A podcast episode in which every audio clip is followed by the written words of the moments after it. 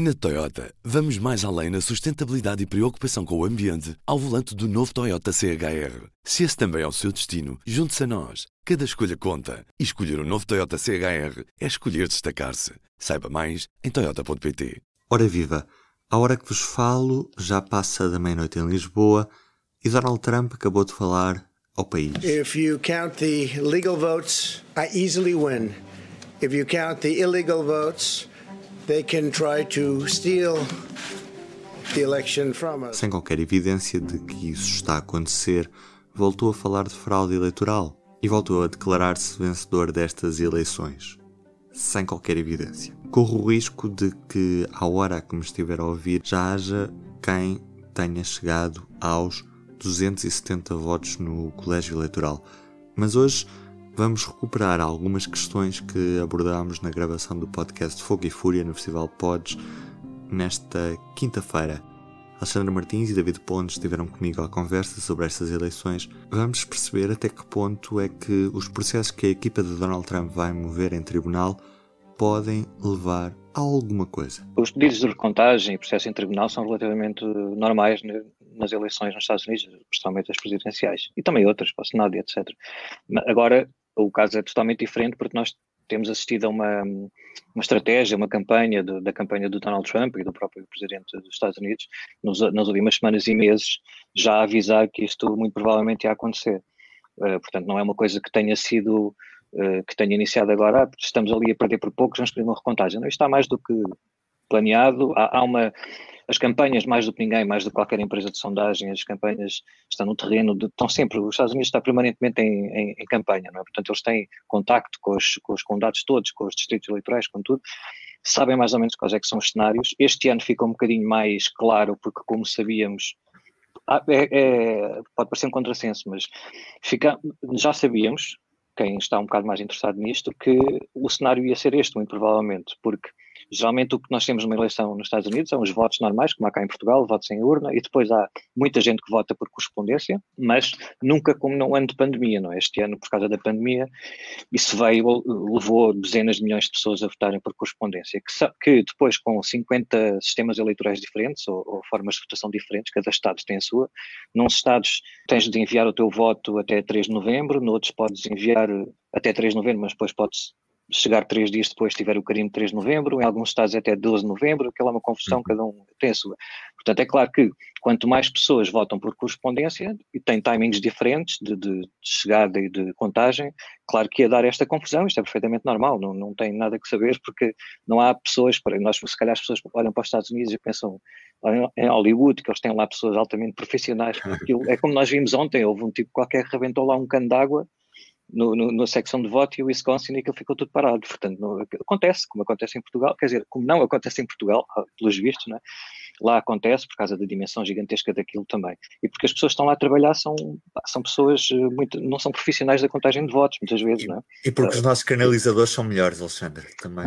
Não tenho a mínima quem dúvida. Tem, quem tem alguma memória lembra Porque não são portugueses. Quem tem alguma memória lembra-se daquele cenário, daquelas imagens do, do da Flórida, numa hum. eleição passada pá, do, dos homens Exato. a tentar, sem óculos, a tentar perceber se, sim, se, o ballot, sim, sim, se, se, a urna estava, se, se, o, se o boletim de voto estava devidamente Exatamente.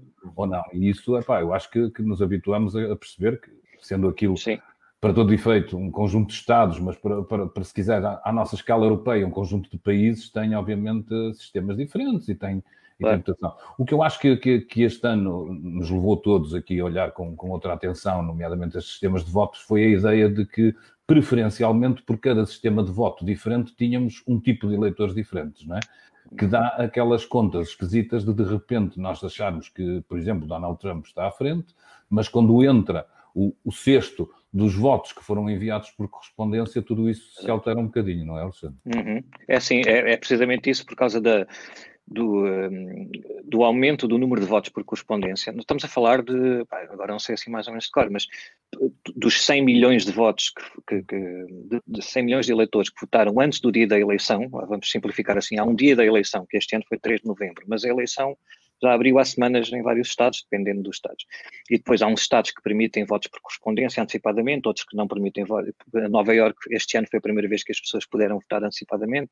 Noutros estados já, no, no Oregon, salvo erro, já votam por correspondência sempre, é, é, o sistema, o sistema padrão é o voto por correspondência há 10 anos, portanto tem experiências completamente diferentes. A Pensilvânia, que é o resultado que nós estamos à espera, um, não só não tinha um, um, sistema, por exemplo, enquanto no, no por exemplo, uh, em cada eleição é logo enviado um boletim de, de, voto por correspondência para os eleitores que estão inscritos, é? nem, nem, precisam perguntar nada, votam porque esse é o sistema padrão. Na Pensilvânia, isso não existia até este ano. No, nem todos os eleitores está, uh, uh, podiam votar por correspondência, tinham de ter uma justificação para isso, etc.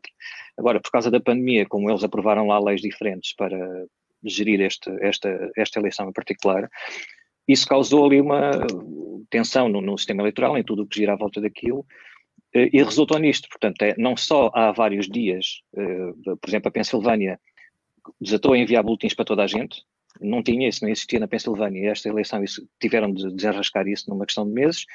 E, e depois há os votos por correspondência que têm de chegar até ao dia 3, mas depois há os votos por correspondência que, se chegarem até ao dia 6, ainda são contados, tiverem o carimbo e tal, porque é uma decisão que está no Supremo. Portanto, é aquilo, é isso, é, é o que nós estávamos todos à espera, que era óbvio que ia acontecer. Aliás, essas coisas não acontecem por acaso, não é? Não, o Presidente Trump, quando vem agora dizer que não, pode, não podem contar os votos depois. Tá? Toda a gente sabia que os votos iam chegar depois. Não? É? tivemos uma pandemia em que o Partido Democrata basicamente é o partido que diz se vocês irem de casa morrem, portanto não, não saiam porque isto é muito mau. E o Partido Republicano é o oposto, é? vão para a praia, façam o que quiserem. Portanto, nós já sabíamos que a maioria dos, dos, eleitores do Partido Democrata iam votar por correspondência. Houve um apelo do partido para, para fazerem isso. Não?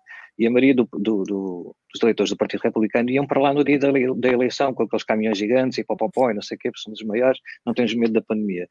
Então, já sabíamos que isso ia acontecer.